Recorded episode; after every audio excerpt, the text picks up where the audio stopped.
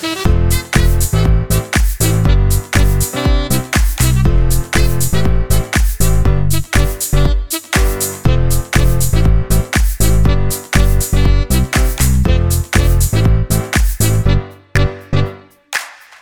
ik uh, wil heel graag een heel interessant fenomeen met je delen. Het overkwam mezelf en ik vind het interessant en tevens belangrijk om jou hierbij te helpen, om dit met jou te delen. Omdat ik weet dat we bij tijd en wijle hier allemaal tegenaan lopen. Weet je, het is een beetje hetzelfde als je tanden poetsen. Ja, je weet dat je je tanden moet poetsen en je weet dat je dat goed en grondig moet doen en vanuit een bepaalde techniek. Maar is het ook niet zo iets wat je iedere dag doet en dat je dat herhaalt, dat je het soms ook een beetje. Versloffen vind ik het verkeerde woord, maar omdat je het iedere dag doet, word je soms ook een beetje blind daarvoor. Tenminste, ik ben van nature best wel een snelle poetser. En ik krijg altijd op mijn flikker van mijn mondhygiëniste. Die zegt dan tegen mij: Floor, toch eventjes met iets meer aandacht, de binnenkantjes. En ik heb echt een dijk van een tandenborstel. Maar ja, toch moet ik mezelf hier af en toe even weer aan herinneren. Een heel mooi bruggetje naar het interessante fenomeen wat ik met jou wil delen. Want ik zit volop op dit moment in de sales calls. Zowel voor de high level als voor de start-up. Iets meer voor de start-up op dit moment. En ik merkte aan mezelf, ondanks dat ik altijd super scherp in die call zit. Dat is ook, ik geef mezelf ook echt toestemming om um, de floor te zijn die een commitment heeft op de grootsheid van de ander, op het grootste potentieel. Dus dat betekent dat ik A weet dat ik mijn lichaam, of mijn lichaam hoor mij, mijn visie belichaam. Met andere woorden, ik leef het. Dus dat ik dat voelt ethisch en dat voelt ook authentiek. Daarbij ook wie zet ik iedere keer zelf weer op het speelveld. Want ik wil niet dat ik mezelf uit de kleedkamer moet vissen of van die tribune moet afhalen. Nee, ik sta zelf al op het speelveld. Dus een bepaalde awareness en choice. Hè. Het is een keuze om ervoor te kiezen om mijn sales op die manier te doen dat het de ander altijd iets oplevert. In plaats van dat ik met mezelf bezig ben door te denken van doe ik het wel goed, gaan ze het wel doen, al dat soort mindfucks. In mijn sales calls heb ik een intentie en dat is dat ik mensen een hoger spel wil laten spelen. Dus ik ben bewust intentioneel betrokken en tegelijkertijd ben ik onthecht van de uitkomst. Ik ben aanwezig bij anderen. Dus ik ben aanwezig in het moment.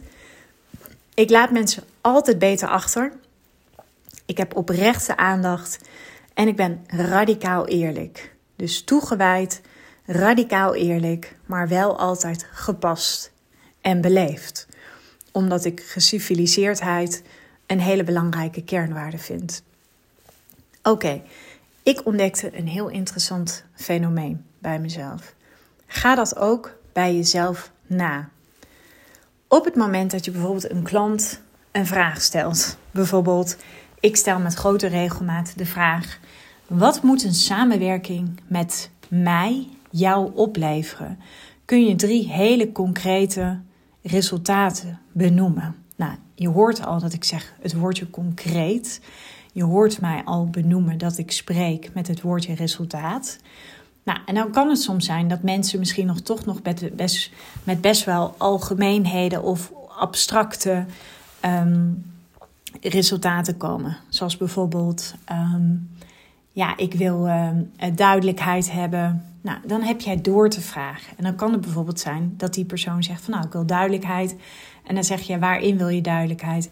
Ja, in um, uh, wat de koers is die ik uiteindelijk moet gaan varen of de koers die ik moet gaan volgen. Wat we vaak doen, en dat is wat ik bedoel, is als ook jouw eigen innerlijke dialoog zich ermee gaat bemoeien ik heb het ook op basis van wat mensen zeggen. Ik ben mega visueel ingesteld. Dan ga ik al een plaatje voor me zien. Maar de valkuil daarmee is soms dat je genoegen neemt met het antwoord wat je klant jou op dat moment geeft. Dus dat ik dan denk van oké, de persoon heeft nu behoefte aan dit. Maar, en je voelt hem al aankomen, dan ben ik het aan het invullen vanuit mezelf. En voordat je het weet, zit je niet meer op hetzelfde niveau qua communicatie. Want je gesprekspartner bedoelt misschien X en jij interpreteert het als Y. Dus wat heb je te doen? Ja, fantastisch dat je een visuele denker bent, zoals ik, maar laat dat los. Blijf doorvragen. Zie het eigenlijk als een piramide. Dat je van dat hoog abstractieniveau naar echt dat hele concrete niveau gaat. Want mensen vinden het vaak moeilijk om te spreken in hele concrete resultaten. Dat is ook waarom het gros van de ondernemers moeite heeft om een ijzersterke marketing messaging neer te zetten. Het heeft allemaal te maken met taal en communicatie.